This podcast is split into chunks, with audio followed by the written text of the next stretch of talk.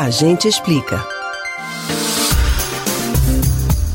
Quem acompanha desde o início as notícias sobre o novo coronavírus sabe que o isolamento social é a medida mais poderosa para frear o avanço da doença. É por meio do sucesso do distanciamento que será viável retomar as atividades econômicas e saber também até que ponto o sistema de saúde será capaz de garantir atendimento a toda a população.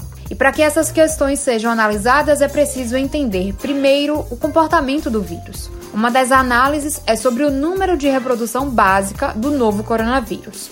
A taxa de expansão é um parâmetro que indica quantas pessoas um indivíduo infectado pode contagiar. Esse número caiu no Brasil de 3,5 para 1,4. Os especialistas que conduziram esse estudo em São Paulo dizem que o número ainda é alto e o alerta precisa continuar ligado.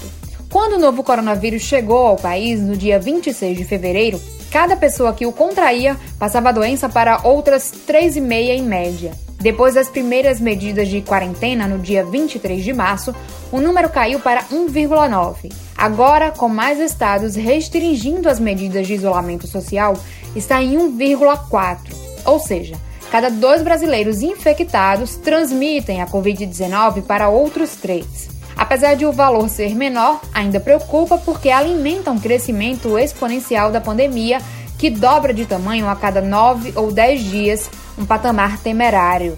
Para chegar aos números, os pesquisadores utilizaram essencialmente dados oficiais. Eles afirmam que as datas-chave identificadas na análise coincidem com momentos em que estados implementaram medidas mais duras de isolamento. O foco dos pesquisadores na taxa de reprodução básica, tradicionalmente representada em estudos de epidemiologia pela variável R0, se justifica porque ela é essencial para entender o futuro da pandemia, mesmo não sendo o único parâmetro necessário para isso. Diante de tantas dúvidas, outra constatação muito comum é a necessidade de achatar a curva de crescimento da pandemia.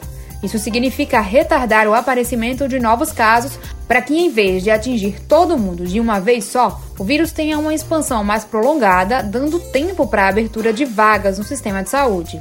E é por isso que as medidas de incentivo ao isolamento social são muito importantes. Então, se você puder, fique em casa.